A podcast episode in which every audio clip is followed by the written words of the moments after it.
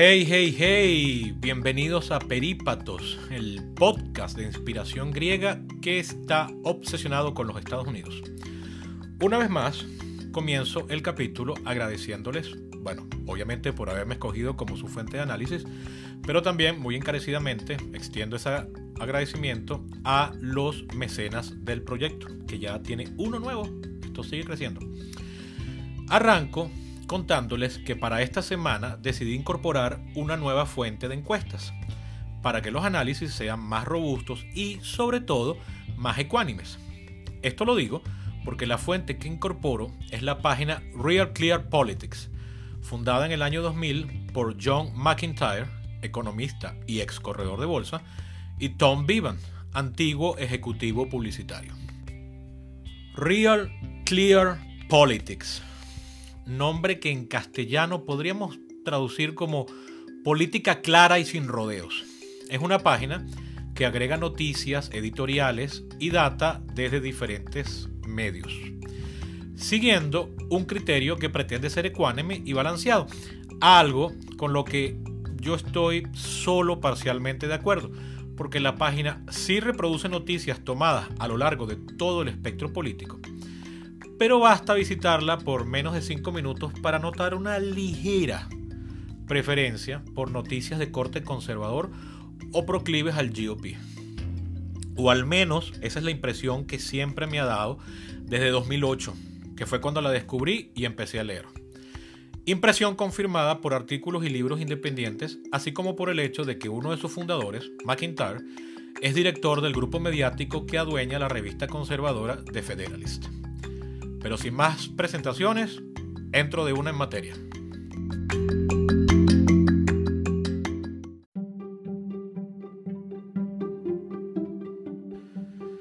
Números y encuestas.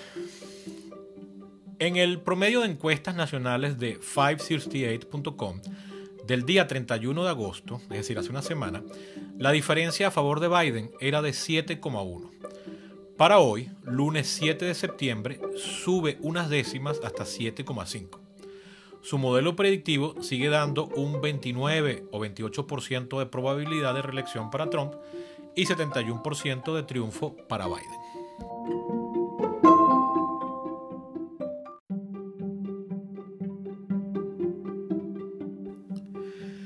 Siguiendo a electoralvote.com, de acuerdo a su mapa predictivo, para hoy lunes 7 de septiembre, Biden adelanta a Trump 350 electores contra 188. Recuerden que para ganar hacen falta 270 votos electorales del total de 538. Desde el reporte anterior, Biden bajó 38 votos, que son precisamente los que aporta Texas, que ahora está a favor de Trump, igual que Ohio subiendo los números de este, de Trump, de 132 a 188 electores.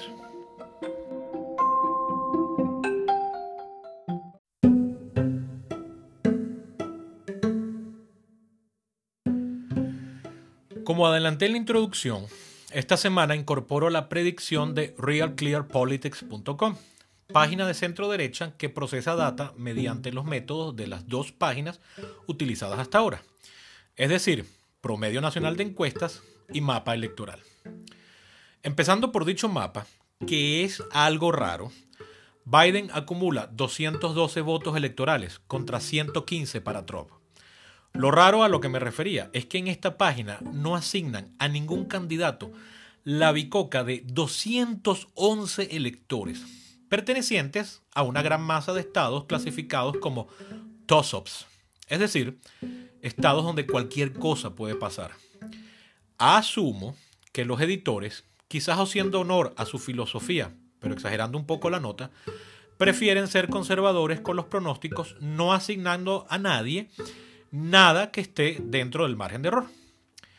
Por otro lado, en su promedio nacional de encuestas para hoy, Biden acumula 49,9% contra 42,8% a favor de Trump. Es decir, una diferencia de 7,1% a favor de Biden.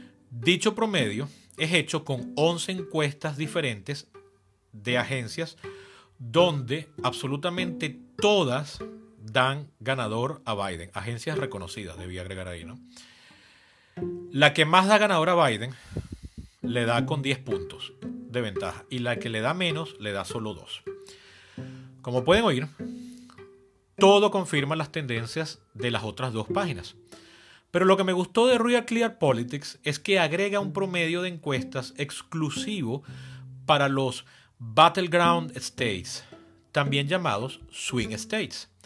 En ellos, Biden también aventaja, pero solo por 3,2%. Ahora bien, ¿qué son estos estados y por qué merecen un promedio aparte? Sobre esto trataré al regreso en el análisis teórico de la semana.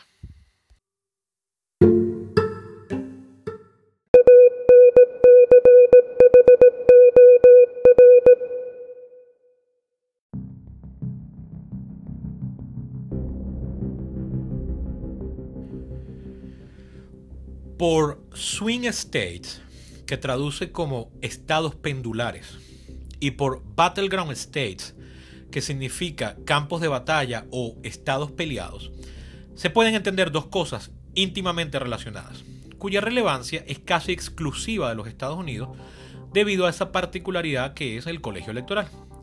Pero vamos por partes.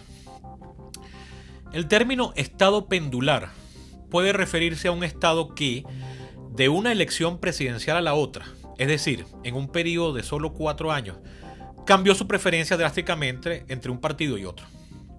Por ejemplo, durante todo el siglo XX, el papá de los estados pendulares fue Missouri, porque en todas las elecciones, con la excepción de una sola, la de 1956, fue ganado por el mismo candidato que terminó ganando la presidencia.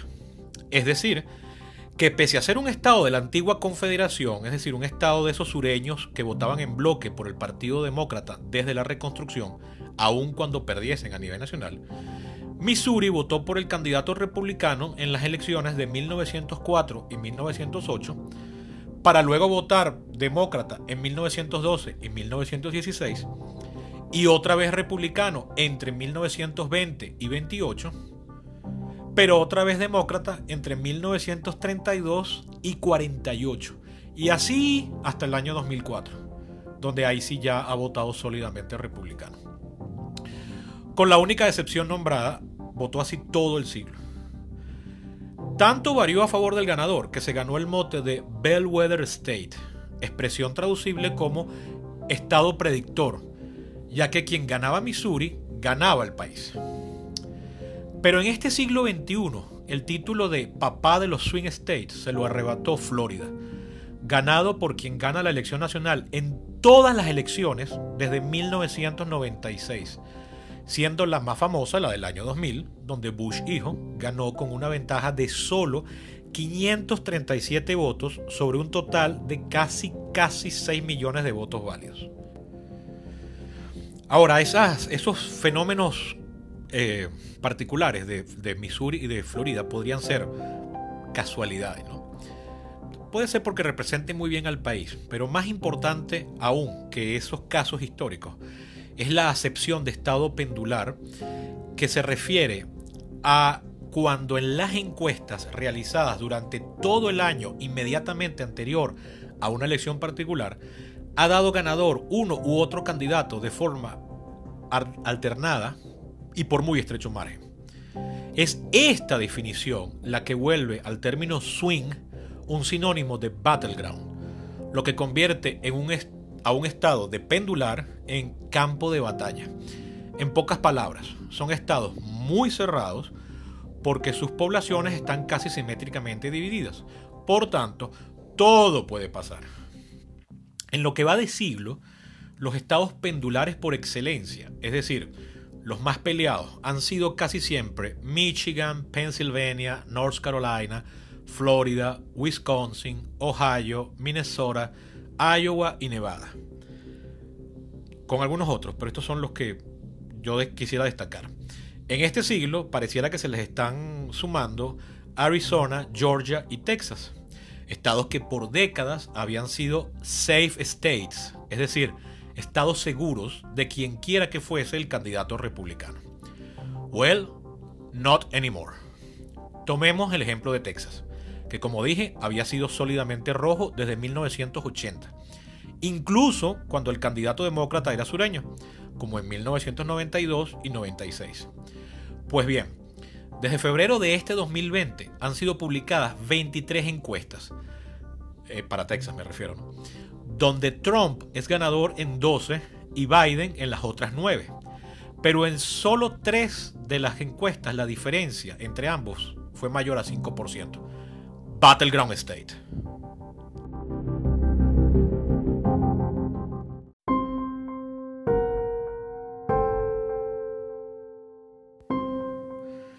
Ahora bien, ¿por qué estos estados se vuelven, entre comillas, campos de batalla?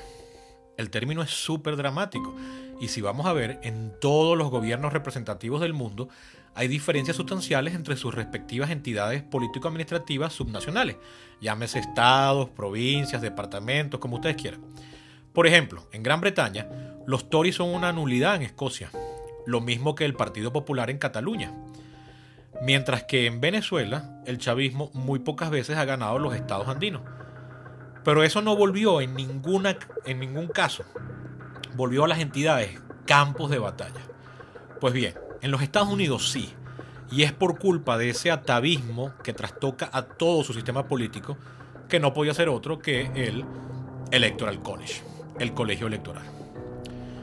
La Constitución, artículo segundo, sección 1, cláusula 2, estipula que, y cito, cada estado debe asignar de la forma en que cada legislatura prefiera, un número de electores iguales al número total de senadores y representantes al que cada estado tiene derecho en el Congreso. Bla, bla, bla. Fin de la cita. De todo ese fraseado, la parte relevante es la que dice de la forma en que cada legislatura prefiera. 237 años después de redactada, esa cláusula ha permitido que 48 de los 50 estados más el Distrito de Columbia prefieran un mismo método, otorgarle todos sus electores al candidato que gane la entidad, así sea por un único voto popular, como ocurrió en Florida aquel fatídico, año 2000, que Bush lo ganó por solo 537, mencioné arriba. Por cierto, si quieren saber, en los otros dos estados, que son Maine y Nebraska, algunos electores se otorgan a quienes ganen distritos congresales específicos, con independencia de quién gane el estado. Algo que solo pasó en el segundo distrito de Nebraska en el año 2008, ganado por Obama, pese a que al resto del estado lo ganó McCain. Todo lo anterior hace a la mayoría de los estados virtualmente invisibles a los candidatos, ya sea porque saben que los van a ganar o los van a perder.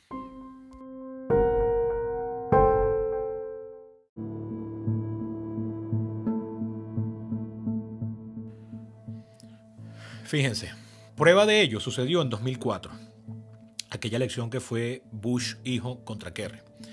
En ese año, ninguno de los candidatos visitó Texas e Illinois, estados ricos, industriales y bastante poblados, mientras que otros sí fueron visitados una enorme cantidad de veces, como Florida, Ohio, Iowa y Wisconsin. ¿Por qué? Porque Kerry sabía que iba a perder Texas y a ganar Illinois mientras que Bush sabía lo exactamente contrario, que ganaría Texas y perdería Illinois. Al mismo tiempo, California solo fue visitada dos veces, quizás una por cada candidato, mientras que New York solo fue visitada una única vez. Y en ambos, a lo que muy seguramente fueron es a recaudar dinero, concentrándose en los millonarios de Hollywood, Silicon Valley y Wall Street. Por otro lado, en ese mismo año 2004, ninguna de las candidaturas invirtió un solo centavo para pautar publicidad en esos dos estados, California y New York, mientras que en el pequeño y políticamente insignificante estado de West Virginia fueron invertidos más de 2 millones de dólares en todos los medios posibles. Idéntica cantidad fue gastada en Missouri, mientras en Colorado gastaron 7 millones de dólares, 8 millones de dólares en New Mexico y 9 millones en Nevada y en Iowa. Y estos son los estados donde se gastó poco, ya que en Florida, Ohio y Pennsylvania las cifras pasan de los 20 millones de dólares cada uno. Todo esto es debido como ya dije, a que los estados otorgan sus votos electorales bajo el esquema Winner Take All. El ganador se los lleva a todos. Y es por eso que tanto los habitantes como los intereses de solo un puñado de estados reciben atención extra especial, mientras que los de las vastas mayorías que pueblan los estados seguros no reciben casi ninguna. Este es el motivo, por cierto, por el cual, desde los años 60, una política de mano dura contra el régimen comunista cubano y contra toda la isla para los efectos, ha sido común a todas las candidaturas presidenciales, fueran demócratas o republicanas, sobre todo desde los años 80, cuando la población cubana, a quienes mueve un único tema, alcanzó masa crítica. Fíjense, la prueba es que fue Clinton el que aprobó la ley Helms-Burton, que es la que hizo el bloqueo de forma legal. Hasta ese momento era un decreto presidencial que cualquier presidente podía quitar. Ojo, la clave del secreto cubano ha radicado en haberse concentrado casi exclusivamente en el extremo sur de la Florida, el papá de los swing states. Obviamente, eso no fue planificado, sino que deriva de una casualidad geográfica. Pero créanme que, aunque en Estados Unidos hay muchos cubanos, son el cuarto grupo hispano más grande, si estos estuvieran regados por el país, como lo están los mexicanos y los puertorriqueños, o si se concentraran en estados seguros, como California y Texas, o en los de poca relevancia, como Idaho y Hawái, otro gallo hubiese cantado desde hace mucho. Pero volviendo a lo general, en la última elección, la de 2016, el mayor voto a favor de Hillary Clinton fue en el Distrito de Columbia, 90%, mientras que donde Donald Trump obtuvo más votos fue en el tercer distrito de Nebraska, 74%. El colegio electoral produce que ese 4% que votó por Trump en la capital del país y ese 20% que votó por Clinton en Nebraska 3 hayan perdido su tiempo yendo a votar. Algo que, por otro lado, muestra su enorme y loable civismo, por cierto. Pero más importante aún, hace que sus intereses no tuvieran voz o impacto en las campañas. ¿Recuerdan el término party coalition del capítulo anterior? Bueno, si no existiera el voto en segundo grado, las campañas estarían obligadas a armar coaliciones electorales, que es lo que significa party coalition, mucho más omnicomprensivas y diversas, donde cada candidato ve conveniente esforzarse por sumar esos porcentajes, por más pequeños que fuesen, que se malgastan en cada estado no pendular, que son la mayoría. Por ahora, en cambio, bueno, por ahora, desde siempre, ¿no? La estrategia sigue siendo apuntar a grupos selectos de estados claves. Por ejemplo, en un tuit del jueves 3 de septiembre, Nate Silver, que es el fundador y editor en jefe de 568, lo resumía bien cuando planteó cuatro posibles planes para Biden. Plan A. Mantener el Midwest, Wisconsin, Michigan, Minnesota y Pennsylvania. Plan B. Perder algunos de esos estados del medio oeste, pero ganar Florida. Plan C. Perder algunos del medio oeste y perder Florida, pero ganar North Carolina y o Arizona. Plan D, ser barrido en el Midwest, pero ganar Florida, North Carolina y Arizona. Como oyen, por ningún lado menciona el Wyoming, Alaska, Alabama u Oklahoma, pese a que en todos esos, en esos estados hay efectivamente demócratas que se toman la molestia de ir a votar. Pero no los menciona porque no harán diferencia alguna en esos safe states, estados seguros, donde ninguna estrategia permitirá conquistar sus votos electorales. Nadie se esfuerza en conquistarlos o protegerlos, porque esa es otra. Como son seguros, Trump tampoco los está visitando ni, consideran, ni los considera en sus promesas electorales. O lo mismo Biden para con los votantes de California y New York o incluso su estado natal de Delaware. Bueno, natal no, su estado de origen, de, de sede. Y esto ha sido así desde siempre desde la fundación de la República, hace más de 230 años.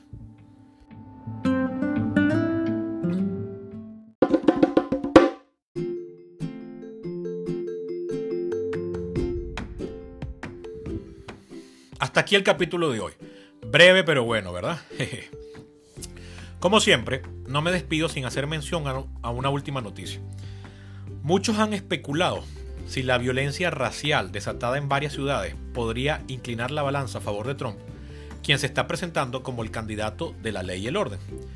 Tema tradicionalmente clave en los suburbios residenciales donde viven las clases medio altas y altas, mayoritariamente blancas. Algo que yo mismo planteé como probable en el capítulo anterior. Pues bien, hasta el día de hoy, lunes 7 de septiembre, no parece ser el caso como revela una revisión de varias encuestas compiladas por 568 y Electoral Vote. En términos generales, una pluralidad del electorado está a favor de las protestas, sobre todo las pacíficas. Y aun cuando esta segunda oleada ha recibido menos apoyo popular que las protestas de mayo, otro estudio de Ipsos con ABC News revela lo que está ocurriendo, que lo que está ocurriendo es precisamente lo contrario. Una mayoría de 55% de los encuestados creen que Trump está agravando la situación con su retórica y solo 13% creen que la ha mejorado. Más curioso aún, entre la base republicana, 30% creen que su retórica ha mejorado las cosas, pero 26% creen que la ha empeorado. Es decir, que más de un cuarto de los republicanos desaprueba el mensaje trompista de ley y orden. Un subgrupo, por cierto, dentro de, la base republicana son los blancos que no tienen título universitario. Es decir, estaríamos hablando de clase media baja y baja. Bueno, en ese grupo hay molestia por el mensaje trompista. Ahora sí, esto ha sido todo por hoy.